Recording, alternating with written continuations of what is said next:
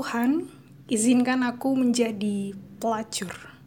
Karya Muhyiddin M. Dahlan. Ini tipe buku yang jangan, jangan sampai kau baca di transportasi umum. Jangan sampai orang tuamu tahu kau baca ini karena kemungkinan besar akan terjadi kesalahpahaman di antara kalian yang akan membuat hubungan keluargamu yang sudah renggang itu malah semakin renggang. Ini juga bukan buku tentang kiat-kiat sukses menjadi pelacur teladan. Kalau itu mah nggak usah dibukukan udah pada banyak yang katem. Atau tentang seni merayu Tuhan, agar mau berkompromi ketika manusia melakukan sesuatu yang dianggap maksiat oleh masyarakat dan agama. Ya bisa jadi soal itu. Tapi lebih jelasnya coba perhatiin di bagian bawah judul warna kuning di sampul bukunya ada tulisan kecil warna putih. Di situ tertulis memoir luka seorang muslimah. Itu. Itu isi bukunya. Diangkat dari kisah nyata seorang perempuan, teman si penulis buku ini sendiri. Secara garis besar ceritanya tuh gini. Ada seorang muslimah namanya Nidah Kirani, biasa dipanggil Kiran di buku ini. Kiran adalah muslimah yang taat Sholat lima waktu, sholat sunnah, baca Al-Quran, puasa, zikir, pokoknya nggak ada satupun ritual ibadah agama Islam yang nggak dia lakukan.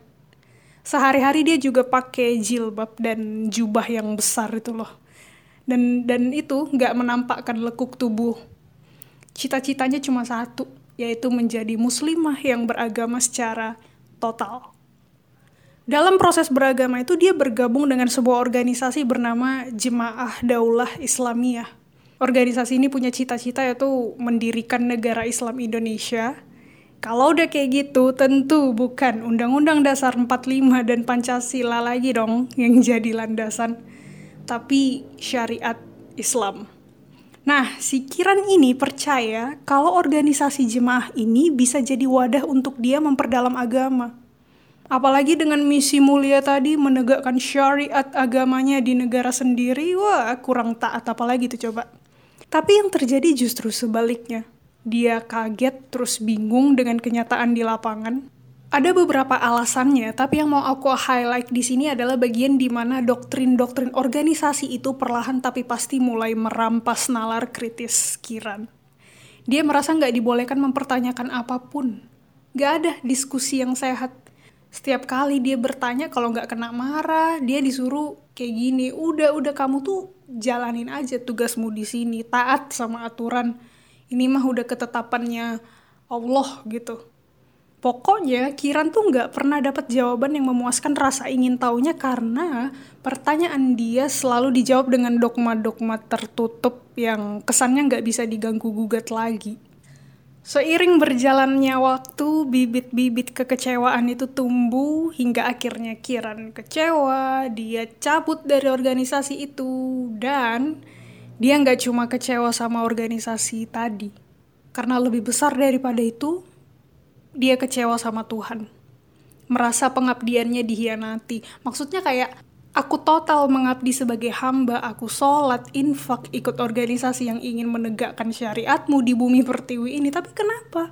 Kenapa sekarang kau justru mengecewakan aku? Mana, mana pembuktian janji-janjimu selama ini? Apa itu pahala? Bullshit semuanya.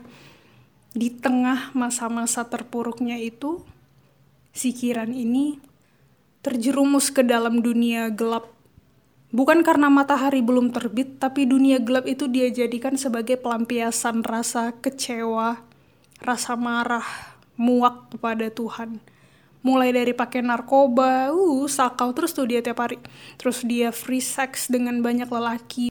Menariknya adalah laki-laki yang nge-sex bareng dia itu dari kalangan religius. Dia juga bertemu dengan pejabat dari partai Islam, sekaligus dosen dari Universitas Islam dan orang yang sama bersedia jadi germo. Germo apa germo bacanya? Germo ya. Germo yang bakal membantu Kiran soal jual beli jasa seks di kalangan pejabat lainnya. Oke, pertama kali aku tahu ada judul buku ini, terus ku baca sinopsis di sampul belakangnya. Aku yakin ini isinya bukan tentang porno.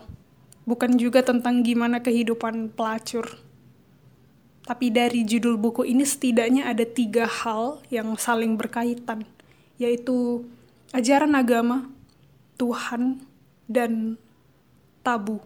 Gimana agama itu selama ini diajarkan kepada penganutnya, konsep Tuhan itu seperti apa, dan apa yang terjadi ketika konsep agama yang selama ini dikenal begitu suci sampai gak boleh dipertanyakan itu, dibenturkan dengan tragedi pahit di kehidupan nyata. Ketika Kiran mengalami itu, di sinilah posisinya dia bisa dibilang sedang menggugat Tuhan. Buku ini mengkritik banyak hal. Aku coba ulas satu persatu ya. Yang pertama, udah pasti mengkritik pergerakan organisasi Jemaah Daulah Islamiyah. For your information aja ya, nama organisasi ini bukan nama sebenarnya, alias sudah disamarkan. Sama halnya dengan nama toko, terus nama kampus, itu juga udah disamarkan, kecuali nama lokasi. Kayak Yogyakarta, Kaliurang, Wonosari, Malioboro, Pasar Kembang, Gunung Merapi itu semua real. Aku sempat browsing dikit Soalnya aku kepo, ini sebenarnya organisasi yang dimaksud nih apa sih? Aku browsing dikit tentang nama asli dari organisasi yang dimaksud di buku ini dan aku nemu nemu nama organisasinya. Beneran ada pergerakannya di Indonesia. Bisa jadi itu memang organisasi yang dimaksud karena sesuai dengan petunjuk di buku ini. Ada satu waktu si Kiran diceritakan lagi baca buku soal sejarah pergerakan jemaah daulah Islamiyah itu Buku itu ditulis oleh seorang tokoh yang ternyata pendiri organisasi itu sendiri. Memang sih di situ cuma ditulis nama panggilannya doang. Tapi setelah ku ketik nama itu di Google, muncullah satu nama lengkap seorang tokoh dan organisasi Islam yang pernah didirikannya. Cuman, cuman ya menurutku lebih baik nggak usah aku sebutkan di sini karena karena itu kan cuma tebak-tebakan ngasalku aja ya. Jadi belum tentu benar lah. Oke, balik lagi ke kritik sosialnya. Buku ini mengkritik gerakan yang dilakukan jemaah daulah Islamiyah tadi tentu saja dari sudut pandangnya si Kiran sebagai mantan aktivis di sana. Yang dikritik itu seputar tujuan mereka untuk membangun negara Islam Indonesia, terus cara mereka berdakwah ke masyarakat. Kiran juga menyoroti manajemen organisasi yang buruk, jarang banget ada diskusi atau obrolan yang sehat obrolan mereka itu menurut si Kiran ya terlalu fokus membicarakan berapa banyak orang atau berapa banyak tempat nih yang udah kamu kunjungi untuk berdakwah. Di sisi lain, meskipun mayoritas orang Indonesia itu beragama Islam, ternyata gerakan ekstrim seperti ini nggak mudah diterima loh. Banyak yang menentang juga. Kritik sosial kedua menyoroti soal gimana cara agama diajarkan kepada umatnya. Aku yakin kau nggak asing dengan istilah dosa, sebuah ganjaran yang bakal kita dapatkan kalau melanggar perintah Tuhan kan, menyimpang dari ajarannya. Apa pun pelanggarannya, siap-siap api neraka jahanam ganjarannya. Akibatnya apa? Banyak orang yang beragama itu diliputi rasa takut. Kepatuhannya bukan didasarkan dari rasa cinta sama Tuhan, tapi karena biar nggak kena azab aja. Dari sekian banyak sifat Tuhan, mulai dari Maha Esa, Maha Penyayang, Maha Pemaaf, sayangnya yang paling nancep di pikiran itu justru Tuhan si penghakim. Kau masih ingat gak ada satu lagu yang liriknya gini? Jika surga dan neraka tak pernah ada, masihkah kau bersujud kepadanya? Lagu itu sebenarnya mau mempertanyakan ketulusan manusia dalam beragama. Kritik ketiga masih ada kaitannya dengan cara beragama. Buku ini menyoroti orang-orang yang gampang banget menghakimi orang lain hanya karena orang lain itu berperilaku di luar ajaran agama.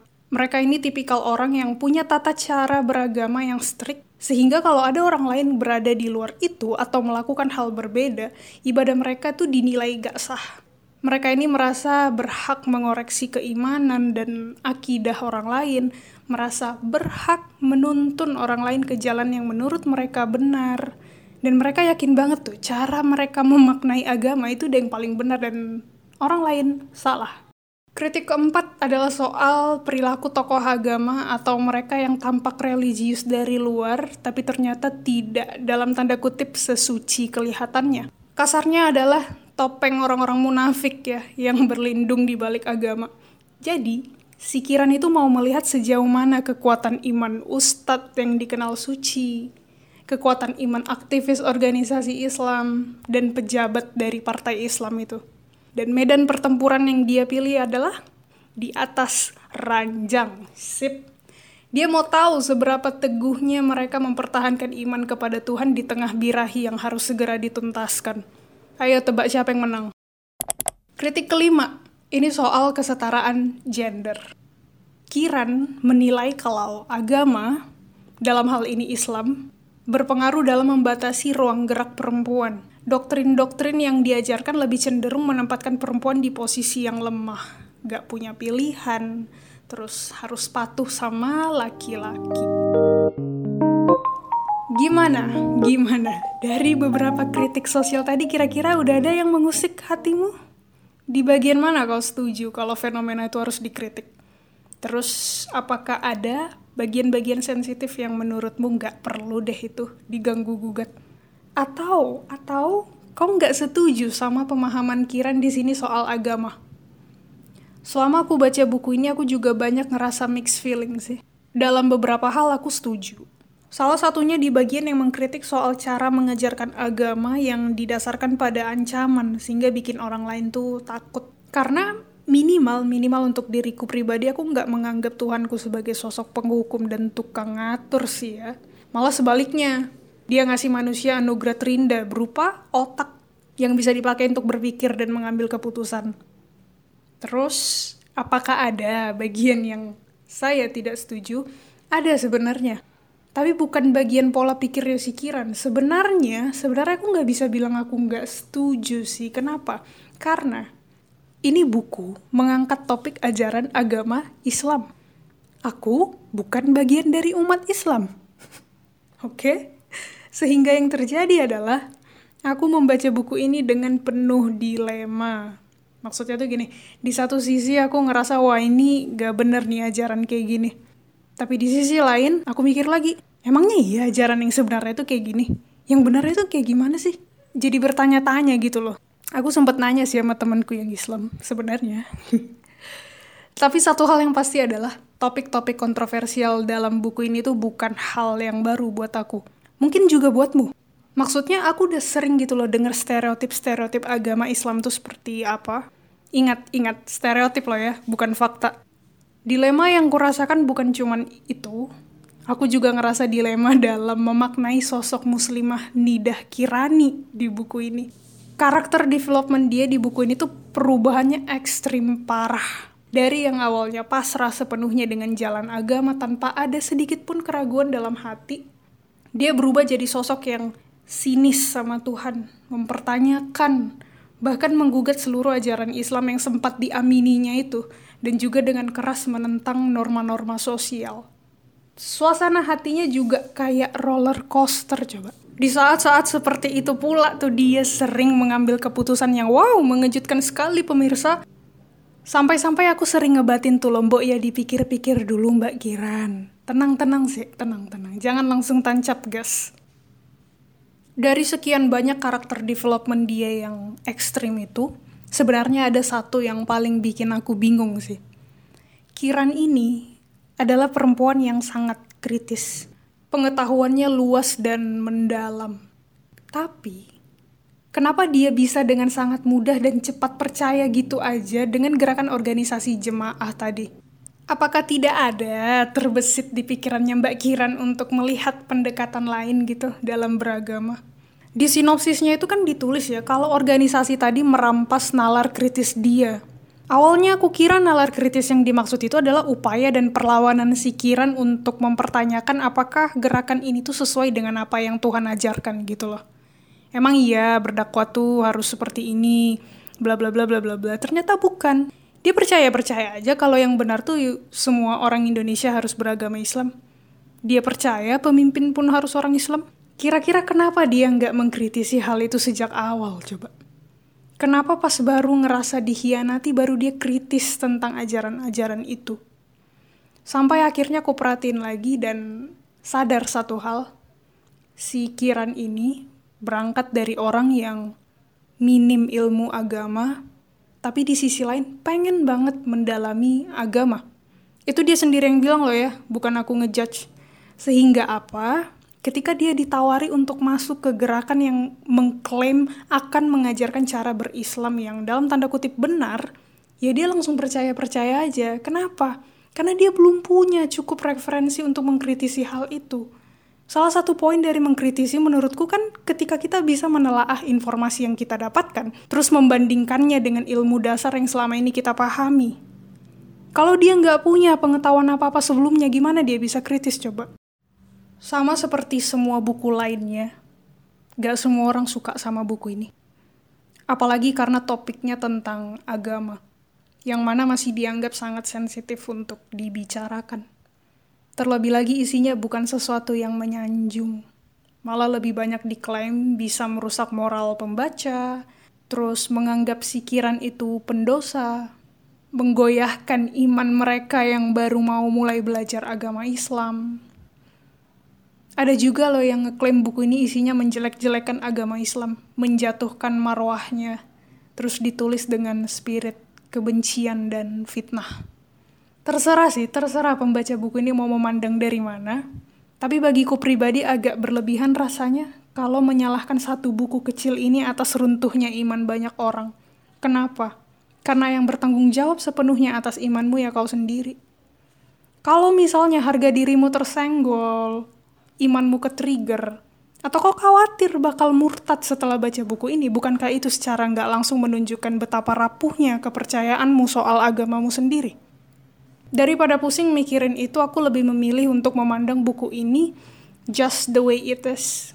Maksudnya, aku mengakui bahwa fenomena-fenomena yang dikritisi di sini memang real ada di sekeliling kita. Soal gerakan ekstremis, perempuan pelacur, orang yang mengatasnamakan agama untuk kepentingan pribadi, orang yang lagi mencari jati diri, orang-orang bermuka dua, orang-orang sotoy soal agama. Ada kan itu di masyarakat kita? Jangan bilang gak ada. Ada. Gak semua kenyataan hidup itu manis memang. Banyak yang busuk, banyak yang pahit. Sayangnya banyak orang yang gak mau merasakan yang pahit dan busuk itu. Menurutku, butuh kebesaran hati untuk membaca buku ini. Terutama kalau kau agama Islam. Membaca buku yang dalam tanda kutip menguliti iman kepercayaanmu sampai ke hal-hal yang kontroversial itu memang gak mudah. Jadi aku bisa paham kenapa banyak orang yang ke-trigger tapi paham bukan berarti setuju.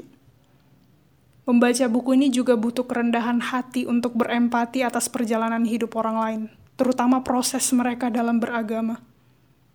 Kerendahan hati untuk menerima pilihan hidup mereka yang berbeda meskipun hati kecilmu mungkin ngerasa itu nggak benar.